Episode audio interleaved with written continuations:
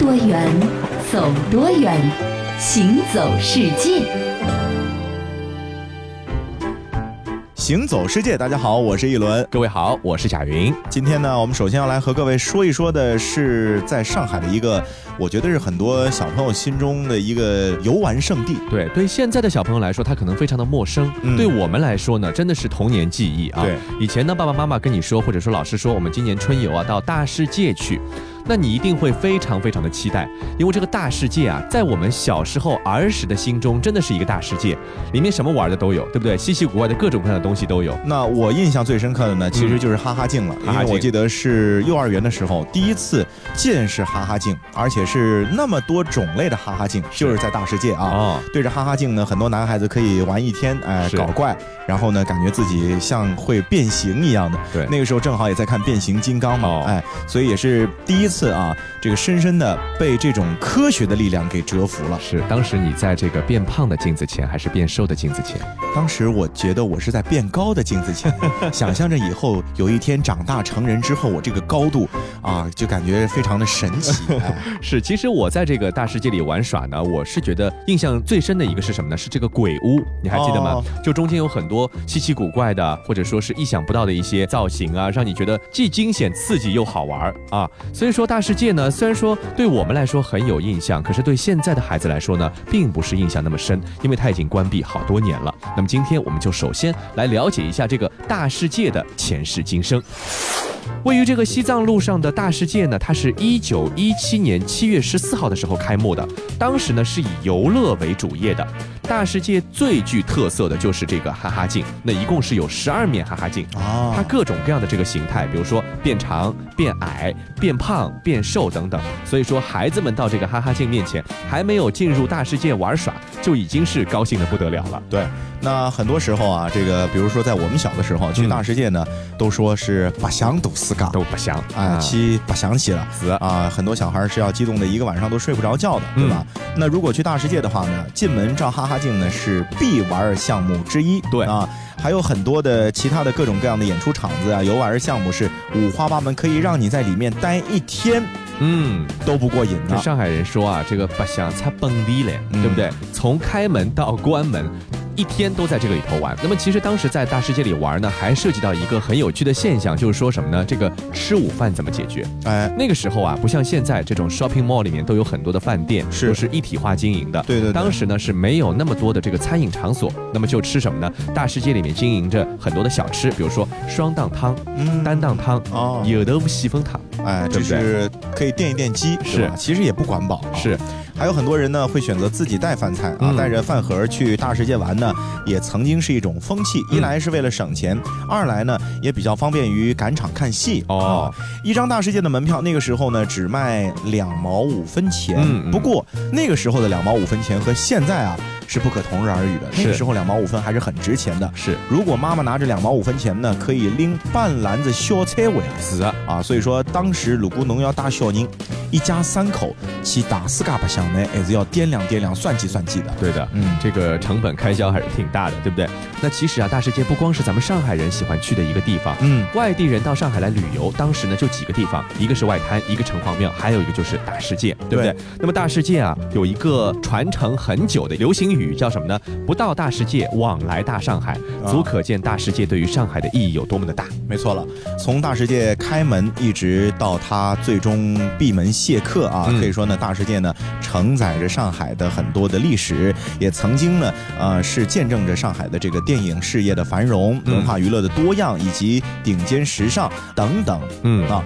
从二零零三年开始，为了修缮啊，大世界呢就闭门谢客了。这一关门呢，就是十三年的时间了。是啊，中外游客很多人慕名而来，也只能够是远远的去眺望那个空世界，因为已经关门了。嗯，不过有一个新闻说啊，这个大世界可能又会要复业了啊。嗯，是政协会上的消息，说大世界可能会在建成一百周年的时候复业啊，继续营业。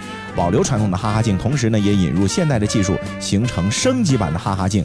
那么大世界建成一百周年应该是明年，一九一七年到二零一七年，对吧？是。所以明年可能我们很多人啊小时候的记忆又可以再次被重新的唤醒了。我在想会不会出现这样的情景啊？这个你带着你的孩子去哈哈镜的面前照的时候呢，你会回想起二十年前或者二十多年前你自己在哈哈镜面前玩的这种场景。春天的花开，秋天的风，以及冬天的洛阳。忧郁的青春，年少的我，曾经无知的这么想。风车在四季轮回的歌里，它甜甜的流转。风花雪月的诗句里，我在年年的成长。流水它带走光阴的故事，改变了一个人。就在那多愁善感而初次等待的青春。那说起这个哈哈镜呢，其实哈哈镜在我们的日常生活中呢，也是用途非常广泛的。你比如说，你去服装店买衣服，经常会在这个服装店照镜子的时候，你觉得，哎呦，这件衣服也好看，那件衣服也好看。对。但回家了以后，发现好像没那么的好看，对不对？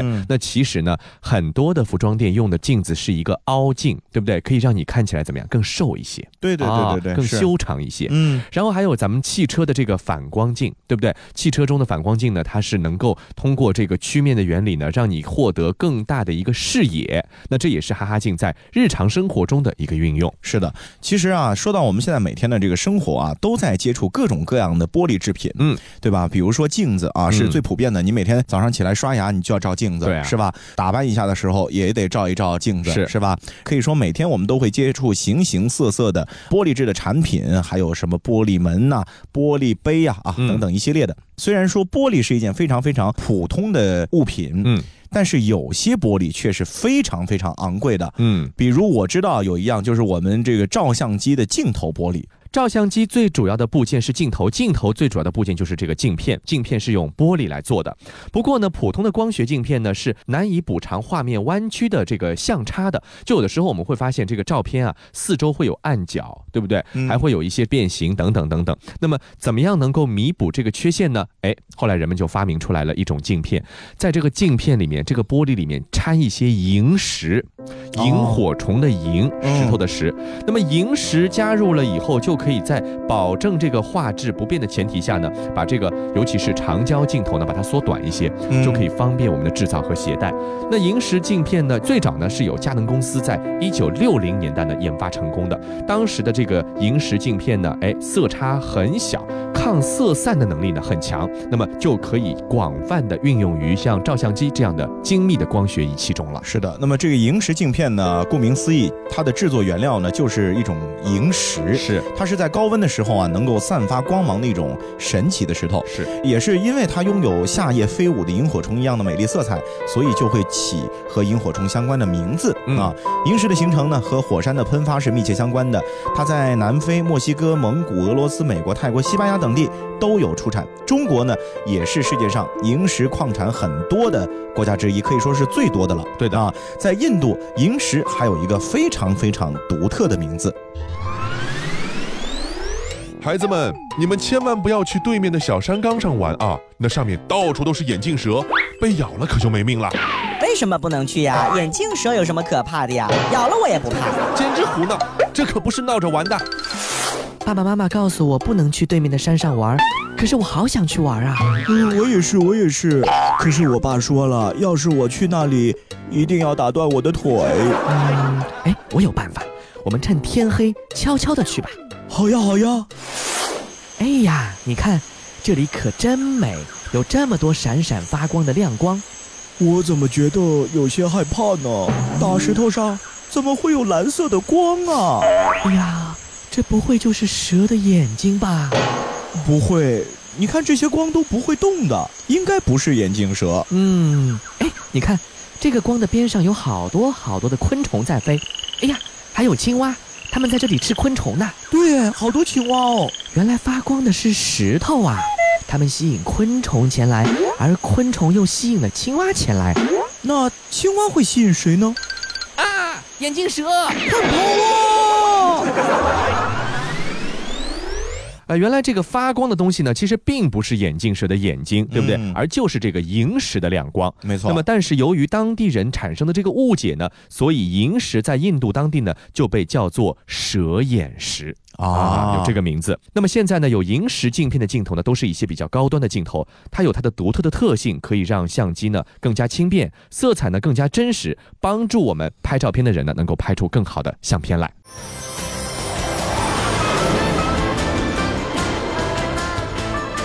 多远，走多远，行走世界。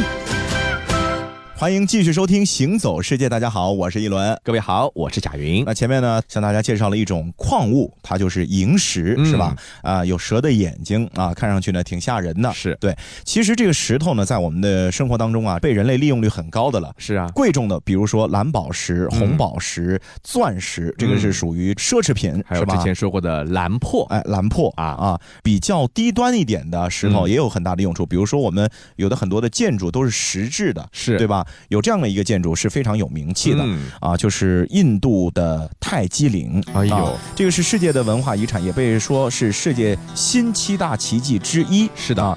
这个泰姬陵啊，全称呢叫做泰姬玛哈尔陵，嗯，是一座白色的大理石建成的巨大陵墓的清真寺。嗯啊。那么这个泰姬陵是为谁而建的呢？就要提到一位印度的皇帝莫瓦尔皇帝沙贾汗啊，他是为了纪念他心爱的妃子泰姬于一六三一年到一六四八年建造的泰姬陵。嗯。那么泰姬陵呢？它现在位于哪里呢？就是现在的印度的新德里之外两百多公里的一个北方邦，叫阿格拉的这个城内。它是由殿堂、钟楼、尖塔、水池等等的这个建筑构成的，全部是纯白色的大理石，用玻璃、玛瑙来镶嵌，是有很高的艺术价值。即便你不懂艺术，你看看也觉得特别的漂亮，嗯对不对？那么泰姬陵呢，是印度穆斯林艺术最完美的一个瑰宝，也是世界遗产中的经典杰作之一。它被誉为完美建筑，就没有缺陷。那么又有印度明珠的美誉。泰戈尔就说过，说这个泰姬陵呢是永恒面颊上的一滴眼泪。是的。我听过这样的一个说法，就是说，因为我是比较爱干净一点的人嘛，嗯。因为印度呢就是卫生条件比较的不好，哎。然后呢我就一直没有下定决心去印度旅游。嗯，然后呢，去过印度的人跟我说，他说其他地方你不去也罢，但是泰姬陵一定非去不可。是的。啊。那既然泰姬陵在很多人的心中都是如此的神秘、神圣和美艳、嗯。啊，那接着就让我们一起来认识一下泰姬陵的主人阿基曼巴奴。嗯这是一个来自波斯的女子，美丽聪慧，多才多艺。入宫十九年，她用自己的生命见证了沙贾汗的荣辱征战。沙贾汗封她为泰姬玛哈尔，意思是宫廷的皇冠。哎呦啊，可谓是集三千宠爱于一身。可惜的啊，不论中外，自古都是红颜多薄命。太姬在生下了第十四个孩子之后，香消玉年仅三十九岁。可惜，此讯传来，这个沙贾汗呢，也是一夜愁白了头啊。爱妃，你为何弃朕而去？你答应过朕，要陪朕白头到老，安享天年，为何要如此待朕？殿下，当心龙体呀！爱妃去矣，这龙体还有何用？朕还不如随爱妃一同上路。殿下，莫瓦尔帝国不能没有您呐，江山社稷也不能没有您呐。唉，朕与太姬恩爱交融，如今爱妃远去，传旨下去，朕为表达对爱妃的思念，决定建造一座陵墓，永远纪念爱妃。就是因为一个国王为了悼念他死去的妻子而修建的这样的一座陵墓，对不对？嗯就成了一个千古绝唱了。那么他是一位悲痛的丈夫，也是国王，那么他动用了这个王室的特权，倾举国之力，耗无数钱财，为他的爱妻呢，可以说是营造了这样的一座美丽的宫殿。然后呢，也是其实写了一个非常非常美丽的爱情故事。那么美国的著名作家马克吐温就说了，爱情的力量在这里是震撼了所有的人呐。没错，那当然了，现在对于我们所有人来说，泰姬陵就是一个旅游胜地。是是。那在这里要提醒各位啊，这个如果你夏天去印度的泰姬陵的话呢，需要做好跳舞的准备。为什么？那我们说的这个跳舞，可不是说你进泰姬陵之前先要表演一段印度舞蹈以获得通过的资格，而是说的是啊，泰姬陵因为是坐落在一座有三四层楼高的大理石的基座之上，嗯，游客穿过了甬道水池，从大门一直走到陵墓之后呢，要想继续往楼梯上走呢，必须先得脱鞋，哦，以表示对死者的尊敬。是的，即使是外国政要也不例外的。嗯嗯。那么在冬天暖和的季节啊，这个光脚踏在大理石上呢，你会感觉很舒服，有就好像在云中漫步一样，暖暖的。本来这大理石就是白色的嘛，是啊，但是。一旦到了温度非常高的夏天呢，有的时候印度可能甚至可以达到四十多度的这个恶劣天气啊。对，在中日火辣阳光的烧烤下，这个大理石平台其实就是一个冒着热气的大蒸板，嗯，脚下烫的厉害。这么大的地方啊，你就是比如说你在室外的露天游泳池。你在夏天游完泳上来，这个地方是没法踩的，是对不对？而且你人也得蜕层皮，是是。所以呢，很多游客在夏天啊，就不得不在这个平台上蹦蹦跳跳，快速前进。在远处看，就觉得很多人在这平台上跳舞一样啊。当然了，现在为了保护游客，就是以免烫伤啊，嗯，呃，可以穿着这个鞋套进去了。嗯，那么售票窗口呢也会免费的赠送你鞋套。另外，进入太极岭的道路上呢也铺了一层毯子，照顾到脱鞋的游客。但是呢，即便有了这样的一些保护措施呢，其实夏天。站在这个上面还是需要考验啊你的耐受能力是，所以大家夏天去太极岭的朋友一定要做好跳舞的准备。没错。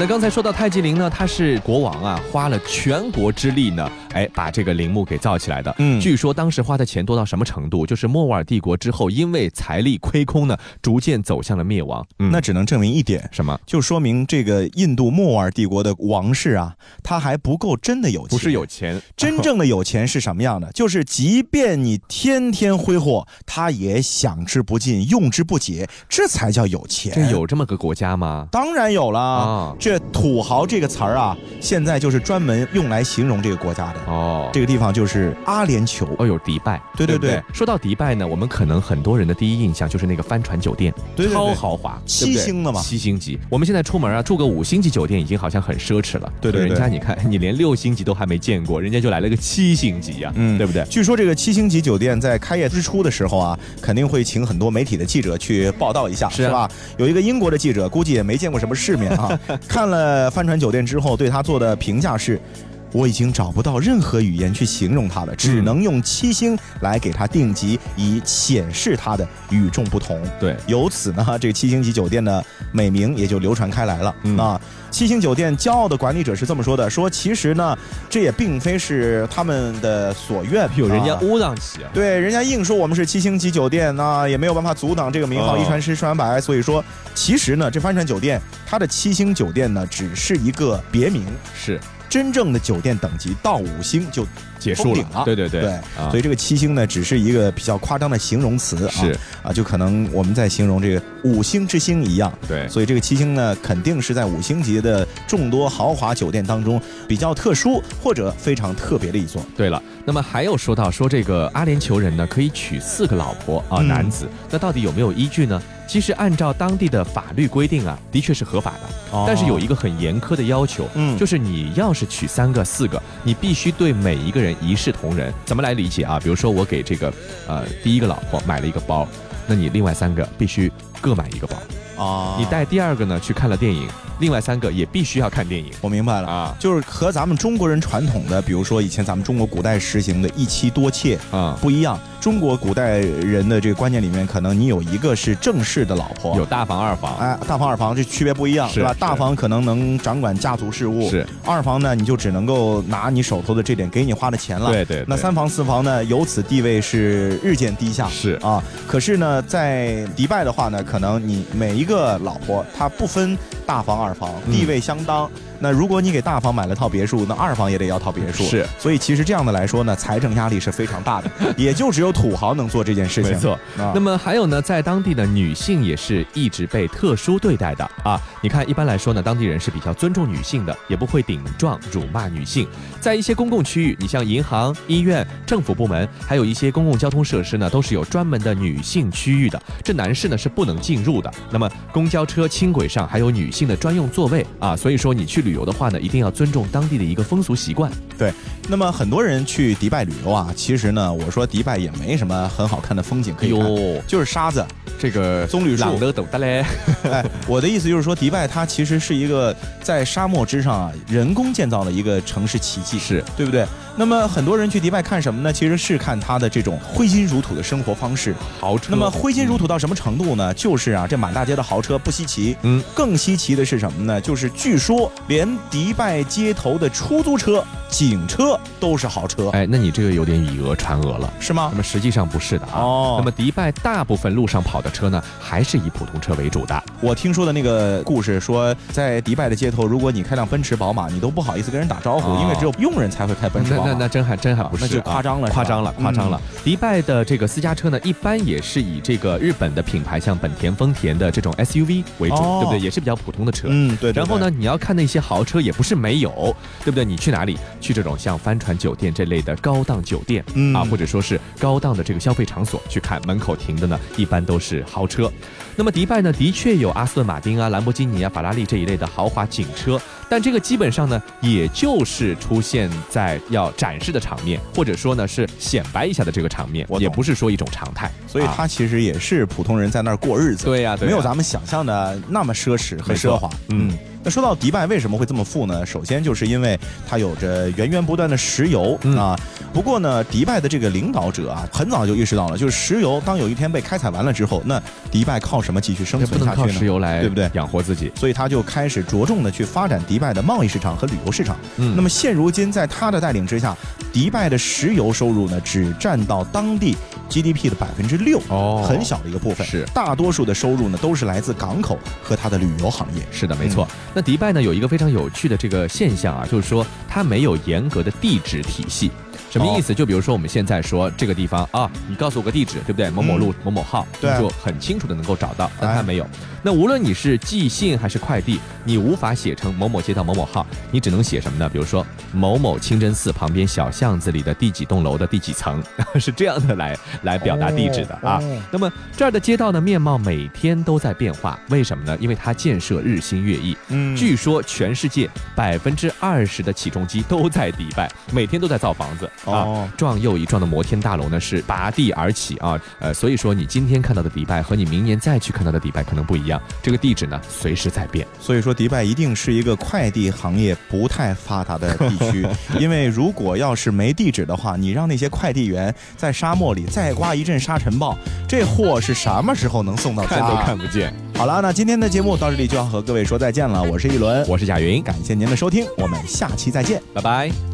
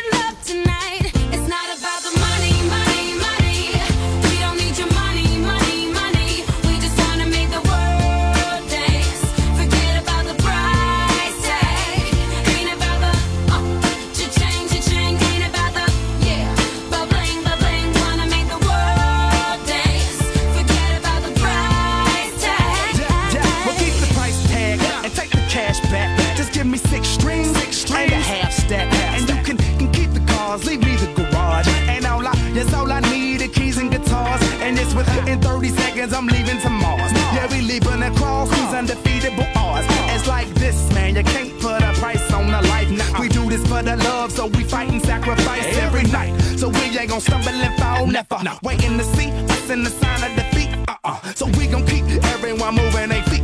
So bring back the beat, and then everyone sings. It's not about the money. money, money.